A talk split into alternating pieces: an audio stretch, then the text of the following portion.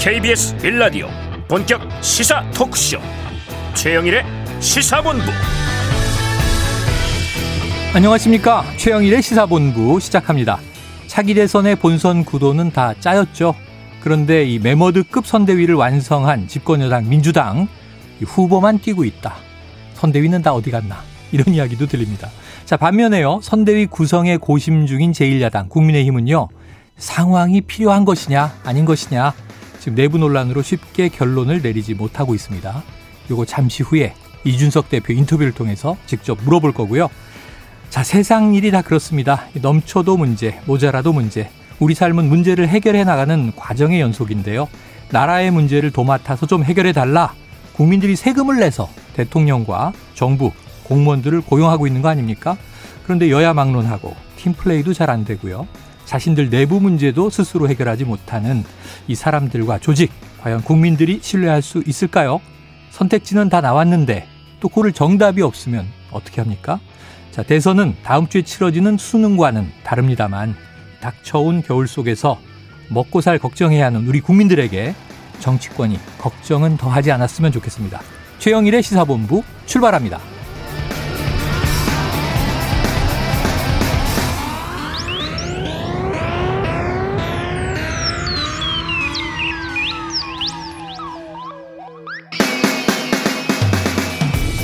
네, 1부에는요, 오늘의 핵심 뉴스를 한입에 정리해드리는 한입뉴스 코너 기다리고 있고요. 2부 10분 인터뷰, 이준석 국민의힘 당대표와 윤석열 후보 선대위 구성 등 아주 핫 이슈들을 낱낱이 살펴보겠습니다. 이어서 살롱드 시사, 스포츠본부 준비되어 있습니다. 한 입에 쏙 들어가는 뉴스와 찰떡궁합인 디저트송 신청 기다리고 있으니까요. 오늘 뉴스에 어울리는 노래가 있으면 문자 샵 9730으로 자유롭게 보내주시기 바랍니다. 오늘의 디저트송 선정되신 분께는요. 별다방 커피 쿠폰 보내드립니다. 짧은 문자 50원, 긴 문자 100원입니다.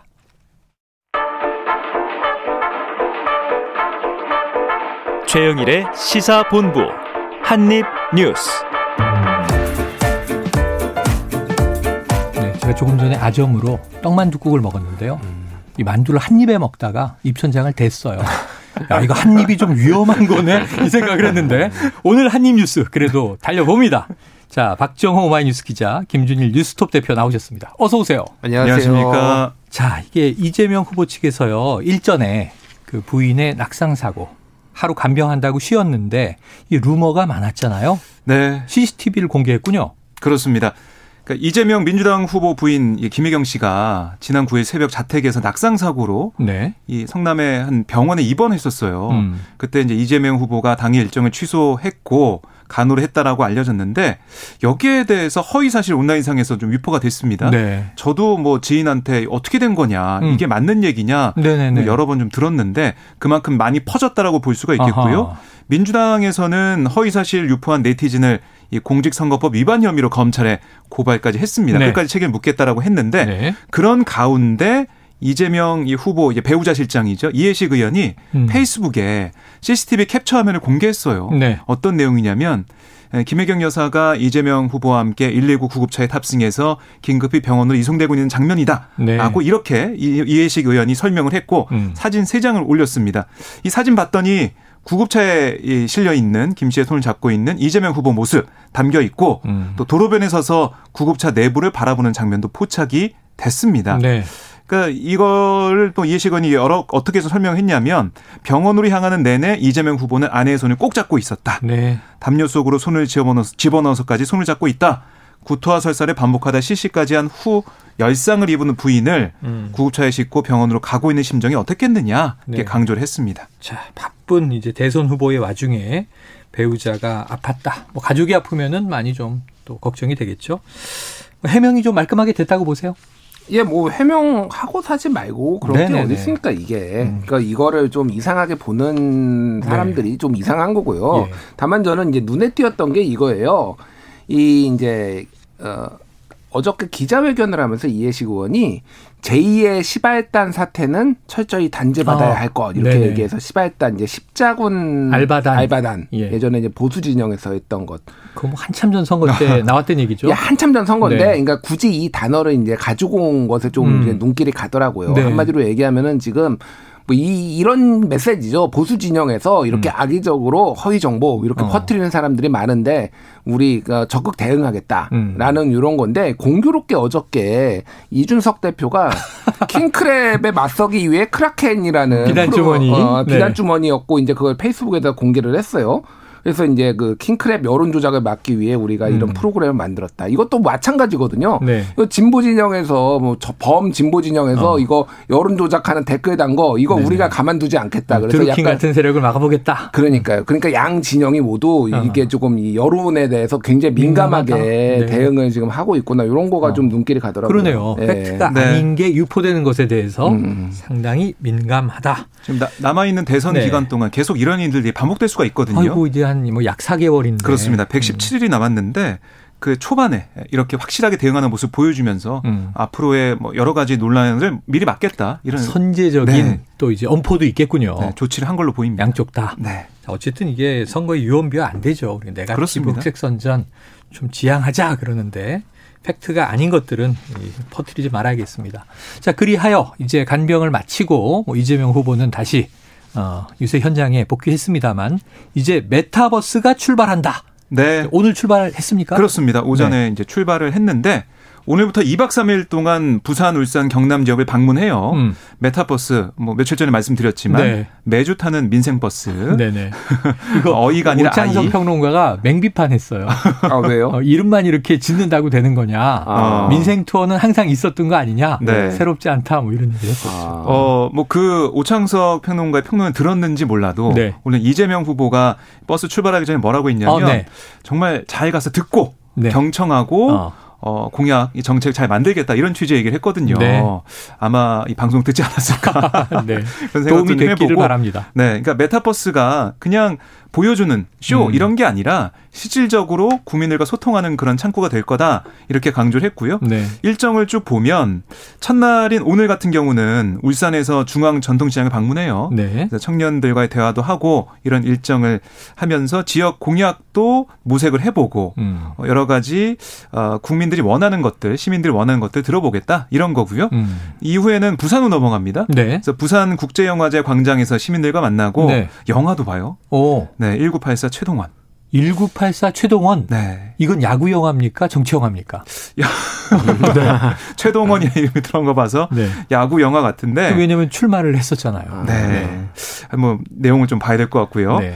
예, 이 후보는 이렇게 이제 앞으로 8주간 매 주말 이런 방식으로 전국을 다니겠다라고 했고 음. 이게 8주로 끝나는 게 아니라 더 연장될 수 있다는 이런 취지 얘기도 했거든요. 네. 아마 이게 좀 인기를 끌고 사람들 관심 모으게 된다면 8주가 아니라 더 이제 늘려서 계속 이렇게 다닐 것으로 보입니다. 네. 그런데 이제 이 메타버스, 메타버스라는 게 원래 meta universe. 음. 그래서 이 온라인 공간에 네. 가상 공간을 만드는 걸 의미하잖아요. 메타, 어이 메타버스. 예. 그런데 이제 이게 매주 타는 민생버스를 이제 같은 예, 비슷하게 들리는 그렇습니다. 메타버스로 한 게 청년 표심 공략을 위한 음. 것이다. 좀 주효할까요? 어, 저는 이게 좀 영향이 있을 것 같아요. 효과가 있을 것 같은 그런 네. 느낌이 드는 게 청년들이 사실은 온라인상에서 여러 가지 얘기도 하고 하고 있지만 네. 제일 목마른 게 누군가 내 얘기를 들어줬으면 하는 그런 음. 것들. 직접 만나서 얘기해보고 우리의 고민들을 정치인들이 직접 알아듣고 거기에 대한 대책을 만들어줬으면 좋겠다라는 그런 네. 목마름이 있거든요. 현장에서 만나는 청년들이 뭐 많이 못 만날 수도 있겠지만 청년과 만나서 얘기를 나누는 것 자체 이 자체가 청년 표심에 영향을 주지 않을까 생각이 듭니다. 네, 어, 얘기를 경청해 주는 것 반으로도 이제 영향이 있을 것이다. 자, 그럼 저 우리 김준일 대표님은 좀 그래도 냉혹한 엄격한 분석하시니까 예. 최근에 이 가상자산에 대한 세금 음. 유예하자. 예. 이런 얘기도 내놨고 네. 이게 또 청년층을 좀 타겟으로 한 거죠. 예. 음. 또이 무료 휴대폰 안심 데이터 공약 같은 음. 것도 내놨고요. 음. 이런 청년 표심 공략 어떻게 뭐 좀 잘 풀릴 걸로 보여지세요? 일단 그 전에 메타버스 얘기 짧게 네네네. 하고 할게요. 그러니까 이재명 후보의 강점을 지금 저는 이재명 캠프에서 잘 못 살리고 있다라고 아, 보고 있거든요. 예, 뭐냐면은 이재명은 현장에 강합니다. 그러니까 음. 이재명은 유능하다라는 네. 어떤 그런 이미지가 있었는데 최근에 그게 잘 안 떠올라요. 어. 왜냐하면은 이, 이게 어떤 공약이나 이런 정책들이 그냥 툭툭 튀어나오면서 음. 논란만 됐지 어. 이게 소위 말해서 해결책, 음. 솔루션이라는 느낌이 안 드는 거예요. 네네.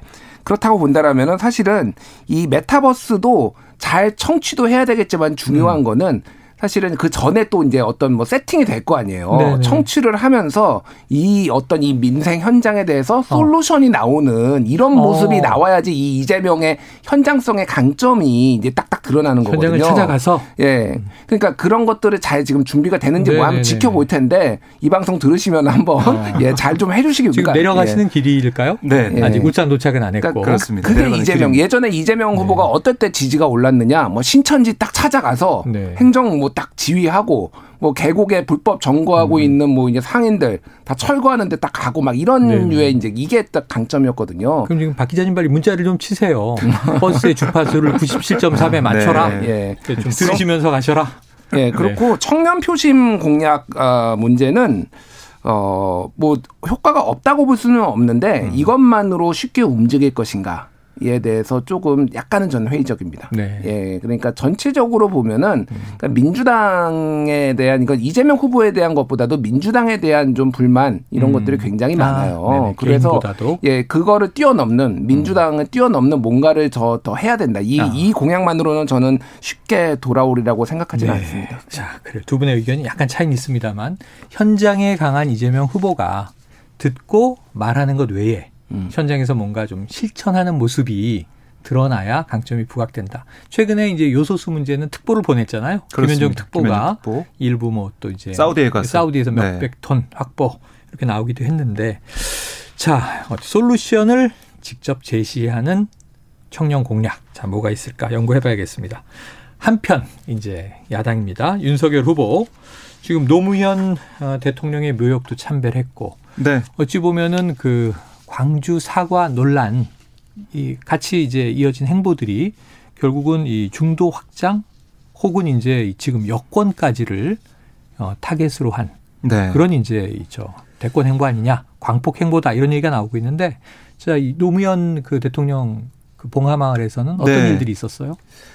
이 어제 오후에 방문했습니다. 네. 오전에 목포에서 출발해서 오후에 방문했는데 어, 노무현 전 대통령께서는 소탈하고 서민적이면서 기득권과 반칙, 특권과 많이 싸우셨다. 음. 노무현 전 대통령의 정신을 잘 배우겠다. 이렇게 네네. 참배 후에 얘기를 했고요. 아, 그 전에 이제 김대중 대통령의 정신 배우겠다고 했고. 그렇습니다. 음. 아, 그리고 어, 노 전 대통령에 대해서 뭐 어떤 얘기를 했냐면 국민 사랑을 가장 많이 받으신 분이다. 음. 특히 우리 젊은 층 청년 세대의 사랑을 많이 받으신 분이고 국민에게 다가가는 대통령이었다. 음. 저도 노 전 대통령의 서민적이고 소탈한 그리고 대중에게 격의 없이 다가가는 모습들이 많이 생각난다. 네. 이렇게 소감을 밝혔고 박명록에 뭐라고 썼냐면 이렇게 박명록에서 주시하게 되더라고요. 윤석열 후보의 박명록. 지난번에 반드시 얘기를 또 어제 했으니까. 네. 여기서는 다정한 서민의 대통령 보고 싶습니다. 네. 이렇게 적었습니다. 그러니까 어제 기자들과의 일문일답도 좀 있었는데 어떤 음. 얘기가 있었냐면 지금 민주당에서 하는 얘기가 아니 노 전 대통령 검찰 수사 때 논두렁 시계 네, 뭐 네. 이런 게 조작했던 의혹 어, 보도가 잘못 나오면서 비판이 좀 많이 있었는데요. 음. 여기에 대해서 검찰 대표로서 사과해야 되는 거 아니냐 이런 얘기를 하고 있거든요. 네. 그건 기자가 물어봤어요. 예. 그랬더니 뭐라고 했냐면 저는 더 이상 검찰을 대표하는 사람이 아닙니다. 어허. 뭐 이렇게 그냥 잘라 말을 했고요. 또 뭐 정치 보복 관련한 질문도 있었습니다. 네. 거기에 대해서는 정치 보복은 정치가 아니고 공작입니다. 그런 공격은 안 한다고 분명히 말을 했습니다. 네. 이렇게 또 일축을 했습니다. 음. 그리고 권양수 여사 만나면 어떤 얘기를 나눌까 이것도 좀 주목이 됐었는데 어제 못 만났어요. 네. 그러니까 일정이 잘 맞지가 않아서 아. 묘역 참배만 했고요. 어제 이 윤 후보 참배 전에 묘역 측 관계자가 원래 사모님도 같이 오시겠다고 하지 않았나요? 뭐 이렇게 아, 물어보니까 배우자 김건희 씨 얘기인가요? 그렇습니다. 네. 그러니까 이 윤 후보가 아, 집사람한테 같이 가자고 그러니까 여사님하고 말씀 나누기가 어려워서 나중에 조용히 찾아뵙기로 했다. 뭐 이런 식으로 네네. 네. 좀 얘기를 했습니다. 자, 이김 대표님. 네. 그럼 이제 아까 그 이재명 후보에 대한 음. 분석처럼 네. 자, 윤석열 후보의 중도 행보 효과가 음. 있겠습니까? 일단 권양숙 여사님 말씀을 어, 하자면은 네. 아마 제 그냥 추정입니다마는 어. 여러모로 껄끄러우셔서 일정을 음. 없던 일정도 아마 만드셨을 것 같아요. 솔직히 제가 보기에는. 어제 만남은 피했을 것이다. 피했을 것이다. 음, 왜냐하면 네. 만나는 것 자체가 상당히 네네. 메시지로 이제 읽히잖아요. 네. 그러니까 이제 어떤 이재명 후보의 관계, 민주당과의 관계를 고려를 해서 만나면 뭔가 덕담도 해야 되는 거죠. 네.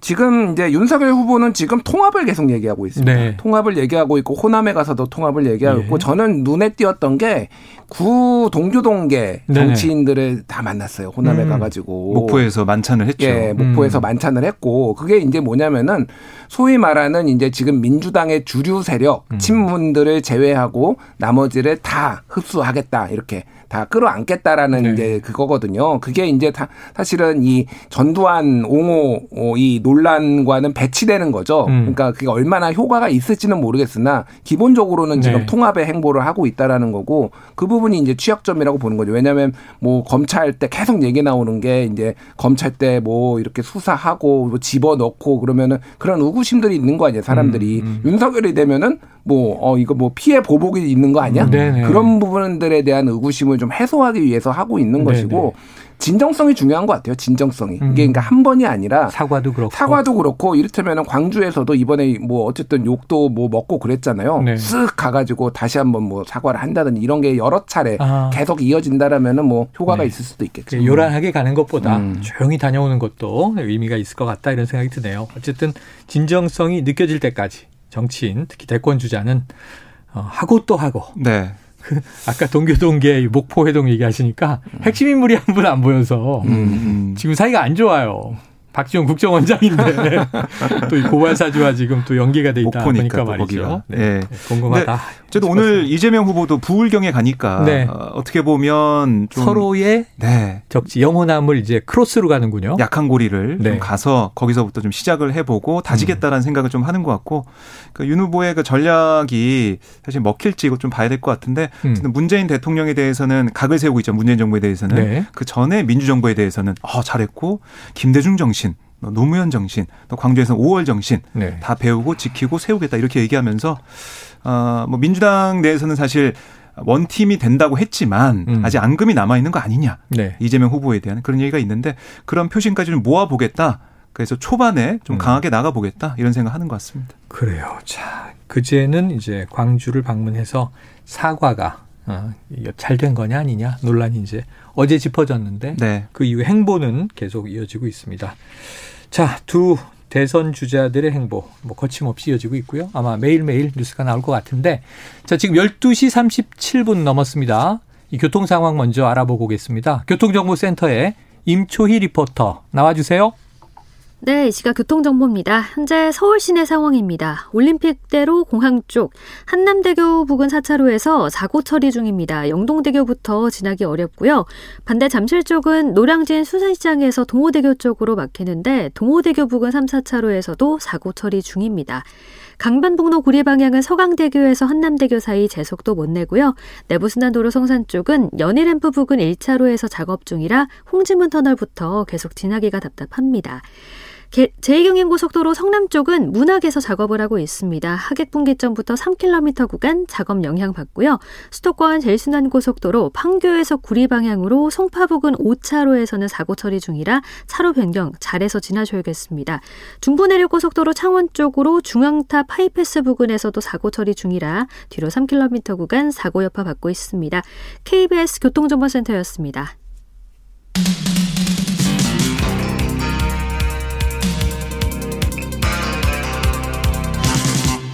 최영일의 시사본부. 네, 오프닝에서 잠깐 말씀드렸지만 이게 민주당 쪽 분들 이렇게 뵙고 얘기 들으면 왜 후보 혼자 다 뛰고 있느냐. 음, 사실 이제 네. 국감 때부터 국감도 혼자 다 대응해내고 그리고 이제 요즘에 그 좀 기자들 사이에 화제가 되건 백브리핑 안 하겠다. 네. 자꾸 이제 설화가 빚어지다 보니까 기자들이 뭐 항의하는 모습도 네. 보이기도 했었는데 음. 그러니까 그동안 백브리핑을 늘 해오던 그렇죠. 그러니까 자세하게 설명해줘서 기자들도 기분 좋게 음. 뭐 정리하고 할 수가 있었는데 그게 좀 안 되다 보니까 음. 기자들 입장에서 좀 항의하는 모습도 있었고요. 조금 소통이 이제 막히는 거 아닌가? 네. 여러 가지 이제 뭐 전략적 의도가 있겠습니다만 그리고 소통은 이제 강화해야 되겠죠. 또 오히려 네. 앞으로 지켜보도록 하는데 그래서 선대위는 지금 메머드급 선대위 3차 인선까지 발표됐고 200명 가까이 되는데 이 조직이 움직이는 게 안 보인다 이런 비판들이 음. 민주당에 있는가 하면 지금 뒤늦게 후보를 확정한 이제 국민의힘은 선대위를 구성 중인데 음. 여러 가지 잡음이 나와요. 예를 들면 지금 제가 뭐 듣고 있는 것만 해도 윤석열 후보, 네. 대선 후보 본인, 지금 이준석 당 대표, 음. 거기에 지금 뭐 상황론 제기되는 이 김종인 전 비대위원장 오느냐 안 오느냐 정권 주느냐 마느냐 여기 아니다. 김병준 전 비대위원장도 있다. 이런 얘기들이 막 혼란스러운데 네. 어떻게 되고 있는 게 팩트입니까?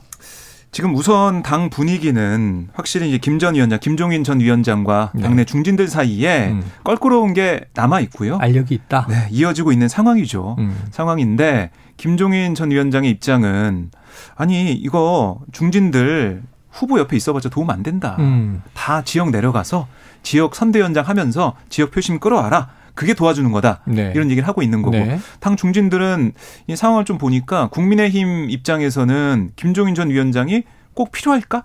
그런 생각도 하는 거죠. 중진들 입장에서는. 지금 지지율도 괜찮은데 그렇습니다. 이번 주에. 그래서 내가 이렇게 후보를 위해서 지역 뭐 표심도 많이 끌어오고 열심히 했는데 네. 아무 보상도 없이 그냥 내려갈 수가 있느냐. 어, 어 버티고 있는 그런 네네. 모습. 그래서 이 알력 싸움이 어떻게 결론 내릴지 모르겠지만 이런 갈등이 좀 이어지고 있는 거고요. 김종인 위원장은 뭐 오늘 아침 라디오에서도 허수아비도 할 수 없다. 이렇게까지 아, 얘기했어요. 그래요? 음. 허수아비가 안 되겠다는 것은 내가 통큰 권한을 갖고 이 선거를 이끌겠다 이 얘기를 하는 거거든요. 네네. 어떤 또 예를 들었냐면 자기 편리한 사람을 옆에 두다 어떻게 됐냐. 박근혜 아. 전 대통령 얘기를 네. 하더라고요. 네. 그러니까 이른바 문고리 3인방. 네. 그 결과 어땠냐, 실패했지 음. 않냐 이런 얘기도 했고 어 확고한 것 같아요. 김종인 전 위원장의 음. 이 마음은 확고한데 그걸 윤석열 후보가 어떻게 이제 받아 안을지 어떻게 결론 내릴지 또 이준석 네. 대표 입장은 또 어떻게 정해서 갈지 음. 이게 좀 고차 방정식이 좀 가고 있는 것 같은데 제일 중요한 윤석열 후보의 마음이 어떻게 할지 좀 봐야 될 것 같고요. 음. 아직까지 알려진 바로는 어 윤석열 후보 같은 경우는 김종인 전 위원장 모셔와서 어, 권한 줘야 되는 생각하는 것 같아요. 네네. 하지만 주변 사람들의 이런 여러 가지 어, 좀 싫은 소리, 음. 좀뭐 비판 이런 걸 좀 어떻게 극복해 나갈지 후보의 역할도 좀 중요해 보입니다. 예, 김종인 위원장이나 또 김병준 위원장만 있는 건 아닙니다. 국민의힘에 가서 쓴소리하는 분이 네. 김준일 대표도 계시죠. 아. 예.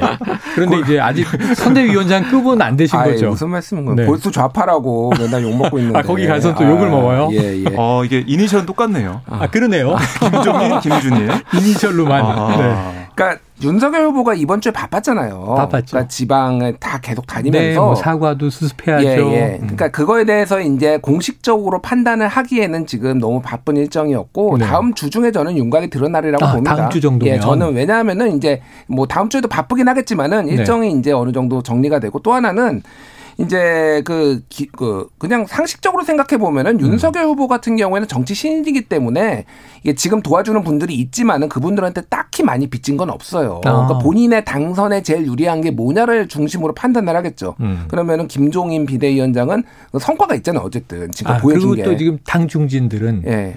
경선에선 도움이 됐지만 네. 이제 본선은 음, 국민을 그렇죠. 상대로 한 거잖아요. 그렇죠. 예. 네. 그런 거를 두루두루 한다라면은 어찌 됐든 그게 뭐 정권이 됐든 뭐가 됐든 많은 권한을 주면서 영입을 음. 하는 거는 저는 사실상 정해진 수순이라고 아, 보고 있습니다. 필요하다. 예, 예. 네. 그렇게 판단할 거예요 아마. 그럼 우리 음. 김준일 대표님은 네. 본인은 이제 욕을 먹고 있지만 골수자파라고 음. 김종인 비대위원장은 합류한다.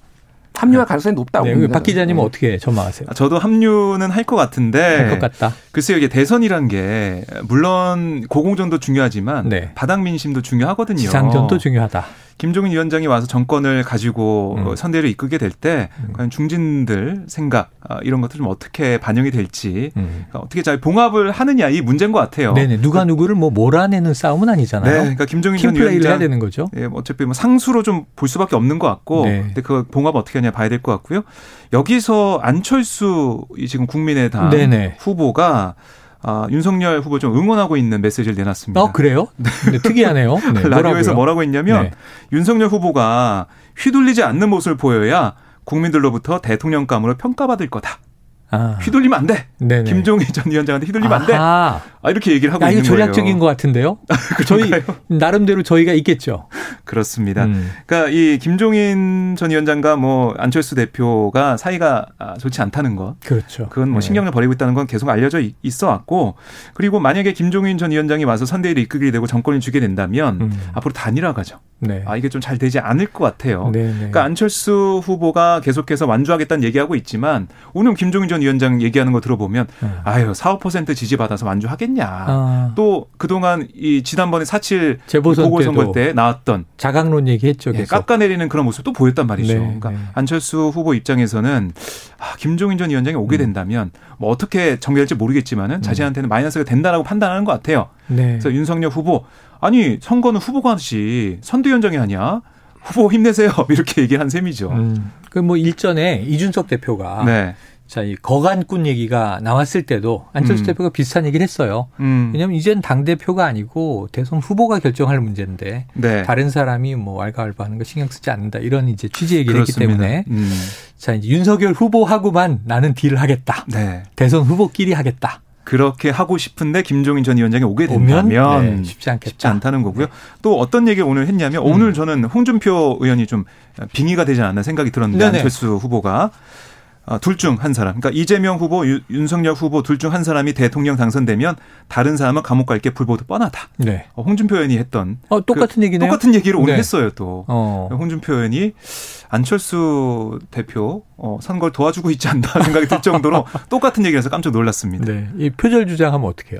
표절 주장. 네. 홍준표 전 후보죠. 홍준표 의원은 뭐 요즘에 그 노무현 대통령과의 가상 대화. 네. 뭐 이런 이제 유튜브로 음. 요즘에 또 주목을 어제 받았는데 네. 알겠습니다. 이 대선 과정 어쨌든 어떻게 좀 국민들이 어, 기분 좋게 안심하게 음. 좀아 앞으로 우리나라의 앞날이 밝겠구나. 우리 삶이 나아지겠구나 이런 좀 비전과 희망을 줬으면 좋겠는데 네. 자꾸 이전 투구 권력 투쟁하는 모습에서 좀 벗어나기를 기대해 보고요. 어, 오늘 요것도 한번 다뤄보겠습니다. 코로나 위중증이 급증했다. 계속 2,000명 중반대 나오고 있잖아요. 네, 신규 확진자는. 네, 신규 확진자. 그렇습니다. 1일 신규 확진자 이제 숫자가. 그런데 음, 어찌 보면 이제 일상 회복 접어들기 전 사회적 거리두기 마지막에서도 이제 2,000명대였단 말이죠. 네. 그런데 지금 걱정되는 건 위중증이 늘어나고 있다. 그렇다면 2단계가 어려워질 수도 있다 이런 얘기인데 방역 당국의 입장입니까? 어제 정경 그 질병관리청장이 네. 국회 나와서 한 얘기가 있어요. 아하. 이렇게 가면 2단계로 가기가 쉽지 않다라는 얘기를 했습니다. 음, 6주 후에 2단계 예정인데. 그렇습니다. 그러니까 12월 중순쯤 되는데 대규모 행사 해제. 네, 밖에서도 마스크를 벗을 네네. 수 있을 가능성이 있는 음. 그런 2단계로 가기가 쉽지 않다는 얘기를 했고 말씀하신 것처럼 위중증 환자가 지금 475명, 네. 4월 연속 최다입니다. 음. 그러니까 일주일 이 수치를 쭉 보면 411명, 405명, 409명, 425명, 460명, 473명, 475명 음. 증가세를 계속 보이고 있는 상황이고요. 네. 그리고 특히 주목이 되는 게 서울의 코로나19 중증 환자 전담 병상 445개 가운데 260개가 이미 사용 중이에요. 네. 85개 남아 있는데 병상 가동률이 75.4%거든요. 어, 75%가 마지노라 그랬는데? 맞습니다. 네. 그 이것만 봐도 지금 상황이 좀 심각하다라고 볼 수가 어, 있겠습니다. 그렇군요. 지금 네. 마지노에 도달해 있다. 서울만 놓고 봐도 예. 도달해 있고 수도권도 다 70% 넘어 있는 상황입니다. 며칠 전에 정재훈 가천대 교수와 통화할 때 이게 일시 멈춤, 서킷 브레이커가 가동될 수도 있다. 음. 이게 우리가 통제하기 어려울 정도로 늘어나면 네. 이런 이야기도 있었는데 조금 이제 조심조심 봐야 될 상황인데 이 상황에 김부겸 총리가 방역 수칙을 위반했다 이런 얘기가 나왔잖아요. 네. 어떻게 된 거예요?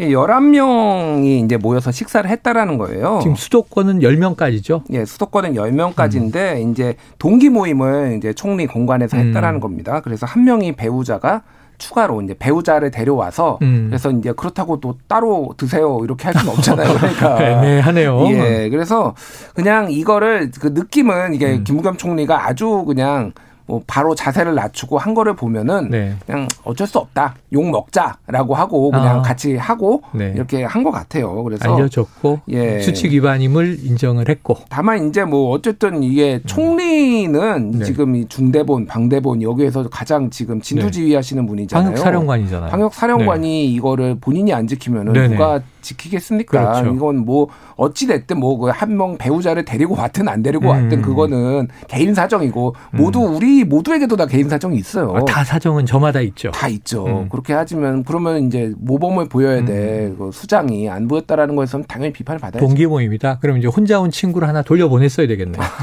아니면 총리께서 빠지시던지 본인이 네. 혼자 드시던지 드시고 가세요 그러든지 아, 예, 예. 저는 독상하겠습니다. 음. 아유 참 이게 네. 어제 이제 KBS 단독 보도 로 이제 알려지게 된 건데 네. 사진 보니까 음. 11명이 맞고 사진 보여주기 전에 근데 김부겸 총리는 취재진이 물어봤더니 아, 그거 위반 문제 될 수 있어서 일행중 한 명이 점심 먹지 않고 가겠다고 해서 식사할 때는 10명이었다. 이렇게 얘기를 했어요. 아. 거짓말을 했죠. 사진은 11명이 식사를 하고 있더라. 네. 취재진이 참석인는 11명이라는 거알수 있는 사진을 제시하니까 그제서야 네. 말을 바꿨어요. 죄송하다. 아, 그럼 좀 문제가 아, 있네요. 이런 거 보면서 네. 글쎄요. 참 국민들보다 그러니까 어떤 생각할까? 우리 국민들이 그래요. 잘못할 수 있고 실수할 수 있는데 그 아까 얘기한 진정성 있는 깔끔한 사과 이게 중요하고 그리고 이제 그 신뢰가 다시 느껴져야 되는데 음. 공직자의 거짓말이 국민들이 제일 싫어하는 거 아닌가 그렇죠. 싶어요. 거짓말. 네. 했는데 안 했다, 안 했는데 했다. 하하, 참. 자, 그 와중에 또 어제 국회에서는 지금 곽상도 전 의원이 됐습니다. 네. 예, 사퇴를 본인이 이제 그 신청을 지난, 한 거죠. 지난달에 2일에 사퇴한다고 기자회견 했고요. 지난달 2일. 예, 그다음에 그 3일 뒤에 사직안 제출했어요. 했고. 네, 이제 한 달 넘게 좀 끌다가 하게 된 셈인데 어제 처리. 그렇습니다. 어제 252표 가운데 찬성 194표, 반대 41표, 기권 17표 통과가 됐어요. 네. 그러니까 이게 이제 50억에 대한 거잖아요. 아들 퇴직금 50억. 네. 근데 이게 사실 많은 비판, 비난을 받은 이유가 네. 곽상도 전 의원이 문재인 대통령의 자녀 문제에 대해서 강하게 그동안. 비판했었습니다. 맞습니다. 뭐 계속 뭐 설전도 벌이고 하면서 음. 많은 관심을 끌었고 좀 보수 진영에서는 아 잘한다, 잘 싸운다 이렇게 했는데 들여다봤더니 자신의 아들이 화천대유 음. 6년 정도 일하면서 퇴직금과 위로금 명목으로 50억을 받은 거죠. 네. 여기에 대해서는 비판이 쏟아졌고 내로남불 아니냐 이런 얘기가 있었고 당에서 그러니까 음. 국민의힘 내부에서조차 제명해야 된다 라는 요구가 나왔었죠. 네. 그래요. 뭐 이게 논란이 돼서 처리가 됐고 음. 앞으로 이제 검찰 수사가 빠르게 진행되겠다. 네네. 네. 현역 의원일 때는 좀 껄끄럽습니다. 뭐 수사기관 네. 입장에서는 특권들이 있으니까. 그래서 이제 특권이 없어졌기 때문에 네. 아마 이번 주 말이나 아니면 다음 주 초에 소환 조사할 것으로 소환 조사를 받. 본인도 또 이제 성실하게 모든 이제 어떤 의혹을 규명하겠다고 했으니까 네. 또 이제 의원직 사퇴 이후에 수사에 대한 협조 태도.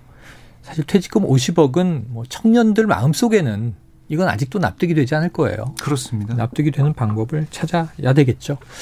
자, 오늘 한입 뉴스 여기까지입니다. 어, 굉장히 재밌는 신청곡이 3280님, 박정호 기자님의 흔들리지 않는 편안함을 보며 에 땡땡 침대 광고 음악을 듣고 싶어요. 틀어주세요. 네, 광고 음악을 요청하셨는데 아, 침대 광고 음악을 네, 저희 그 이 저 뮤직 데이터베이스에서는 네. 안 찾아진 것 같습니다. 오늘 디저트 송은요. 그래서 아쉽네요. 이 6296님이 신청해 주신 G.O.D의 어머님께. 아. 그 이유는 지금 점심시간에 짜장면 먹으면서 한입 뉴스 듣고 있어요. 아. 한 입에 드시면 안 됩니다. 나눠서 드셔야 되고요. 자, G.O.D의 어머님께. 그래서 6296님께 별다방 커피 쿠폰 보내드리고 노래 들으면서 오늘 박정호 기자, 네. 김준일 대표 보내드리고 저희는 주말 지내고 또 다음 주에 뵙겠습니다. 예. 고맙습니다. 네, 감사합니다. 고맙습니다.